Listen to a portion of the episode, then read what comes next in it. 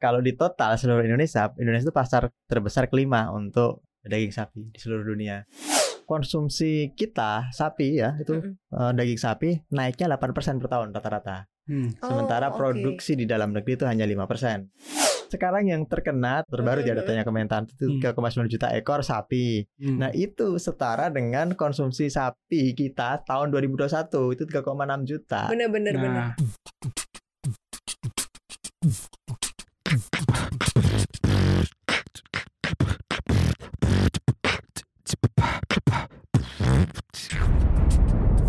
Cuap-cuap cuan.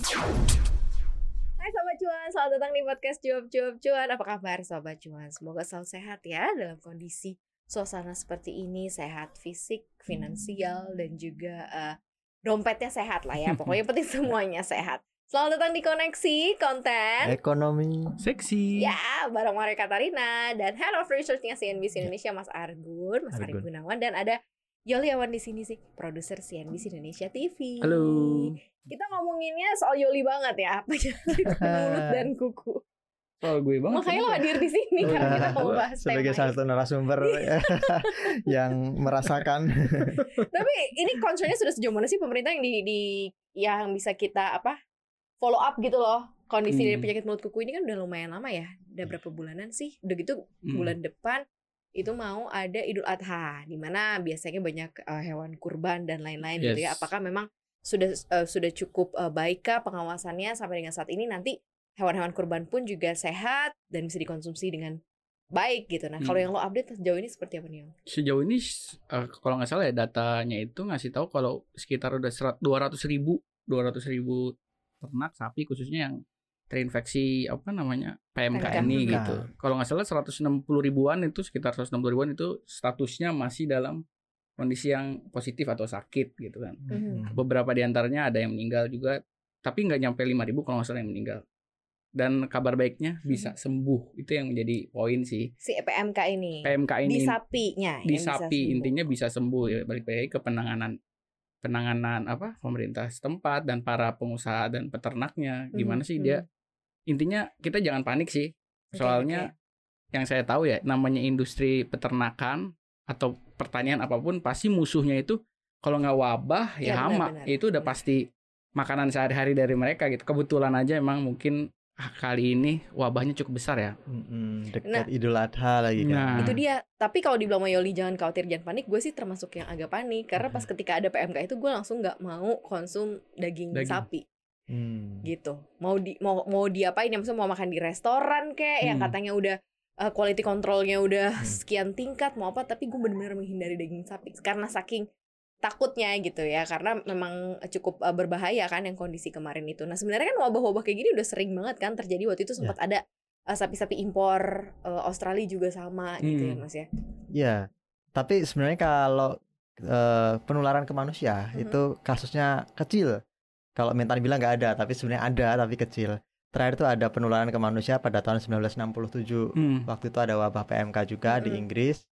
Dan itu eh, diduga eh, petani yang tertular itu itu dia minum susu segar dari sapinya ya. Ter- Ya, Terinfeksi. lagi terinfeksi. belum lewat pengolahan Ya, atau apa gitu ya belum diolah dan airnya masuk ke tubuh itu pun dia ya istirahat dan kemudian penanganan medis biasa sembuh 10 hari Hmm. jadi memang eh, kalau orang dewasa bisa kena seperti itu tapi yang kita khawatirkan kalau anak-anak gitu tetapi penularan langsung ke dari dari sapi ke manusia ya sangat-sangat jarang gitu kecuali Mhm. kita makan yang mentah gitu dari Hmm. produk-produk eh, peternakan ya sepertinya sih aman ya kalau kita bicara kesehatan efeknya Beneran ke. Indonesia Heeh. asal udah dimasak yang bener Iya sih, iya Gitu. sih, iya sih, iya sih. tapi yang nggak ya efek yang nggak bagus ya di kantong kita nanti Kenapa gitu? Karena kan eh, sekarang yang terkena tadi 3,9 juta terakhir terbaru di Mhm. datanya Kementan itu Hmm. 3,9 juta ekor sapi Hmm. nah itu setara dengan konsumsi sapi kita tahun 2021 itu 3,6 juta Bener-bener Nah, bener. jadi Iya. kalau seluruh sapi ini tadi sakit dan Mhm. kemudian dimusnahkan dan tidak disembuhkan ya misalnya Hmm. Ya itu akan jadi kabar buruk kita akan kehilangan pasokan dalam ya skala besar harus nyari di di luar negeri impor sana impor sini lagi. nggak bagus buat eh, apa namanya rupiah kita dan juga nggak bagus buat rupiah di kantong, Kantong kita. kita. karena pasti harga sapi dagingnya akan Yes. meningkat gitu. Tapi udah ada eh, gejolak belum sih setelah ada penyakit ini kemudian terus ada konsumsi yang menurun atau seperti apa sebenarnya di pasar gitu yang lu tangkap Mas? Kalau sekarang ya memang kayaknya itu permintaannya juga turun karena masyarakat juga kayaknya masih menghindari eh, konsumsi Hmm. daging sapi. Makanya mereka kayak beberapa pemberitaan menyebutkan mereka yang mau berkorban itu kebanyakan mencatatkan domba. iya mencatatkan domba. permintaan domba, kambing karena khawatir itu. Ya ini hanya supply and demand, supply-nya lagi turun, demand-nya juga ikutan turun. Sepertinya kok ya masih eh, belum menimbulkan gejolak gitu ya. Mhm, Tetapi mhm. kalau kemudian eh, musim Idul Adha udah selesai dan kita nanti juga mulai merasa perlu konsumsi sapi, orang udah aware bahwa ini sebenarnya PMK eh, berbahaya buat eh, binatang, buat ternak, tetapi buat manusia sebenarnya relatif aman kalau kalau tadi diolah. Khawatirnya nanti akan konsumsi meningkat lagi, suplainya nggak bisa ngikut. Nah itu yang mungkin baru kita patut untuk khawatir. Gitu. Kalau udah dipotong-potong tuh bisa dilihat nggak sih yang dibedain nggak sih mana yang kena sakit mana yang enggak gitu kan kalau di pasar kan cuma dijambreng gitu mana Mm-mm. tahu mana yang kena penyakit kuku mana yang sehat-sehat aja ya nggak sih sapi Tapi kayaknya sih secara teknis gue nggak begitu hafal ya. Mhm. Ya. Tapi harusnya ada kayak ada pengawasan lah inspeksi dari gitu ya Mm, dari, dari dinas Mhm. ternakan dan segala macam intinya ya harus ke pasar daging-daging yang segar itu dicek itu seperti apa Betul. sih intinya kalau saya sih ngeliatnya ya jangan panik ini udah hal yang biasa intinya kita jadi pelajaran aja nih gimana nanti ke depannya tahun-tahun berikutnya eh, usaha preventif kita gimana? Dari pemerintah juga dari para peternak juga. Biar eh, wabah-wabah seperti ini itu nggak terulang lagi gitu. Apakah ntar ada vaksin yang rutin atau Hmm. vaksin tambahan khusus untuk PMK atau seperti apa dan lain sebagainya gitu kan? Intinya biar next ya ada soalnya sayang juga nih ini kan momen Idul Adha. Hmm. harusnya para peternak juga bisa dibilang cuan cuan banyak harusnya dong. benar Hmm. benar benar. Cuman gara-gara ada masalah PMK ini orang jadi demand turun ada yang takut udah gitu banyak sapi yang mati. Belum lagi kan eh, para peternak ini juga harus menelan kerugian kan dari Ya, ya. sapi-sapi dia yang mati. Ya, ketergantungan Indonesia sendiri artinya dengan eh, konsumsi masyarakat Indonesia terhadap daging itu sendiri kan sebenarnya masih rendah kan ya mas? Maksudnya masih belum cukup eh, rata-rata hampir semua tersebar Ah, mengkonsumsi daging gitu loh daging. Ya. pemerataannya konsumsi daging Ya kalau per GDP kita eh, hitungannya masih rendah. Tetapi Mhm. kalau di total seluruh Indonesia, Indonesia itu pasar terbesar kelima untuk eh, sapi, daging sapi di seluruh dunia. Jadi ya pantesan kan Australia happy banget dengan Indonesia, selalu menjaga hubungan baik. Kemudian ditekan tuh EA, CEPA, Indonesia, Malaysia karena ya salah satu yang diuntungkan adalah industri peternakan di Australia. Nah, kalau kemudian kita bicara apakah kita nanti eh, ini perlu ngantisipasi banget eh, situasi serupa terjadi pada tahun depan ya memang harus karena eh, konsumsi kita sapi ya itu Mm-mm. eh, daging sapi naiknya 8% per tahun rata-rata sementara Oh, produksi di dalam negeri itu hanya 5%.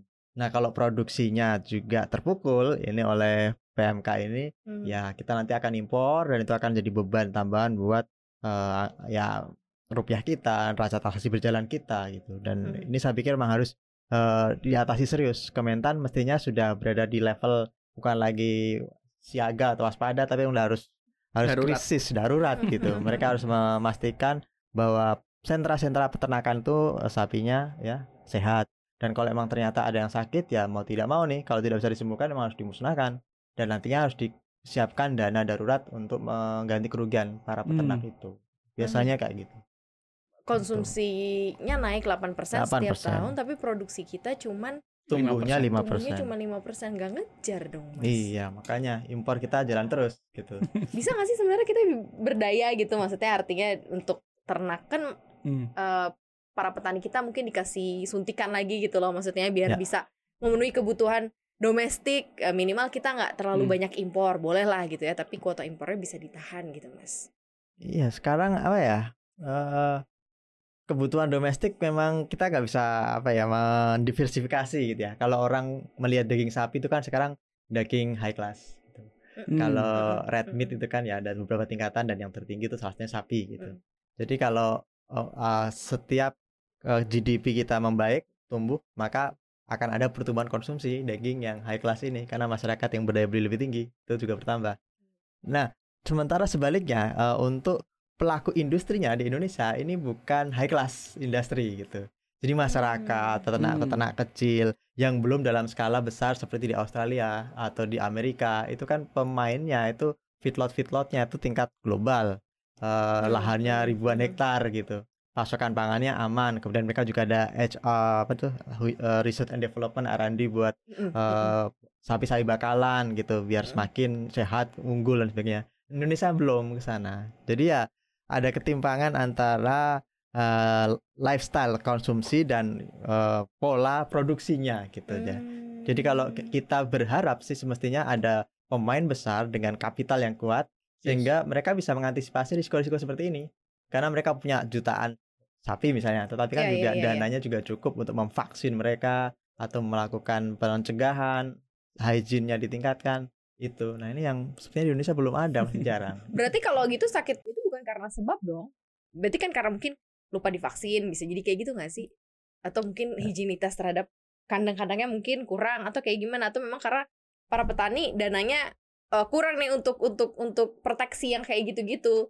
Oh tadi statementnya Mas Argun gimana menurut lo? Kalau gue ngelihatnya ya mungkin ya ke arah sana soalnya ya kalau kita mendeteksi pandemi atau wabah segala macam kita nyari tahu awal mulanya banget itu hmm. agak susah sih kita maksudnya kita benar-benar akurat nih 100% ternyata dari faktor X gitu Mm-mm, susah banget mm-mm, sih cuman mm. yang saya concern ya itu terkait ya supply and demand lagi yang tadi Mas Arvin bilang Hmm. uh, demandnya naik 8% sedangkan dari pertumbuhan industri dalam negeri cuma 5% nah itu yang jadi problem sih karena beberapa kali saya ya baca literasi ngobrol juga sama orang yang ahli kondisi apa so- soal suasembada pangan ini Ya ya ya. nggak hanya masalah ya emang impor emang salah satu obat manjur ya tapi kan swasembada itu nggak nggak segampang yang yang orang pikir gitu karena terlalu banyak supply itu pun bahaya contoh kita lihat aja cabai Hmm. banyak supply akhirnya harga cabai anj- hancur kan Hmm. petani lagi yang rugi kekurangan Kita bisa buka pasar lain untuk menyerap cabai. iya tap- tapi tidak semudah itu kan karena Tidak akan semudah itu. tidak semudah itu Bikin karena ada gerakan banyak nasional faktor. makan cabai gitu. gerakan nasional. Eh, vlogger kan banyak nih yang suka makan Nah. cabai. no. sama halnya kayak sapi ini gitu kalau lagi oversupply otomatis harga juga akan bahaya juga kan karena terlalu Ya. murah jangan sampai nanti biaya produksi yang udah ditanam bulanan kan kita pembesaran sapi kan nggak mungkin uh, Emang sehari nggak dua ada hari. yang menyerap sapi Indonesia? Iya sih cuman itu Ah, ada mas. Oh, sejauh ini belum. Kita belum ekspor. nah Belum ekspor. itu berarti swasembada itu nggak hanya ya nggak segampang kita klik gitu kan ada proses segala macam Iya. yang biar petani sejahtera masyarakat kebutuhan aman gitu Hmm, hmm. intinya itu sih Dan itu program sudah dijalankan sejak tahun 2004.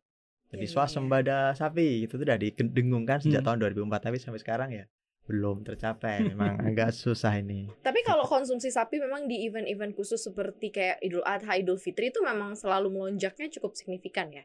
Ya. Sehingga sekarang ini jadi perhatian kita adalah mungkin eh, momen Idul Adha bisa jadi salah satu momen penyelamatan kah untuk kantong-kantong para petani mungkin yang ketika kemarin kondisinya eh, dihadapi dengan eh, wabah terus plus dengan konsumsi yang juga menurun. Nah, ini kayak gimana nih Mas Argun? Ya, emang kalau di Indonesia ke- pendorong utama yang lonjakan ya, itu emang dari hari-hari raya Mhm. Idul Adha atau kalau di di mana tuh ya, yang ada maugang istilahnya tuh yang eh, saling bertukar tukaran apa namanya masakan daging sapi itu kalau nggak salah di Padang Hmm, maugang hmm. atau apa saya agak lupa namanya Semuanya masak daging sapi terus di iya saling gitu. jadi itu yang menjadikan pemicu kenaikan eh, permintaan pada saat itu Hmm. tapi kalau nggak ada hari raya ya sudah permintaan yang mengandalkan pada konsumsi di restoran Eh, masyarakat biasa kan juga kita tidak setiap hari ya Mm-mm, jujur aja iya. sobat cuan saya pikir tidak tiap hari ya atau tiap Betul. minggu ada menu sapi di eh, di rumah gitu Hmm. biasanya kita menikmati sapi ya ketika di restoran.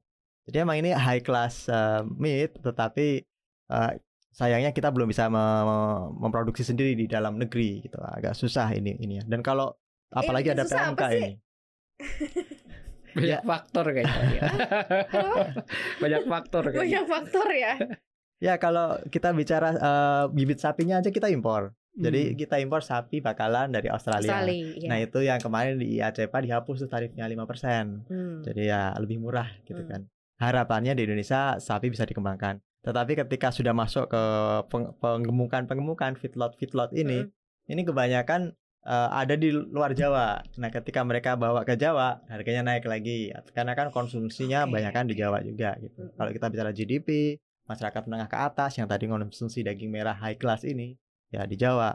Makanya kemarin kan Jokowi bikin apa tuh yang kapal sapi itu. Hmm. Hmm. Jadi semuanya untuk ngangkut sapi dari NTT. Itu sa- satu solusi, tetapi tetap saja ketika dia ngangkut dari NTT ke Jawa, baliknya kosong. Jadi cost-nya itu double. gitu. Bener, bener. Nah, eh, problem supply chain ini juga harus diperhatikan. Belum lagi kalau kita bicara soal pangan.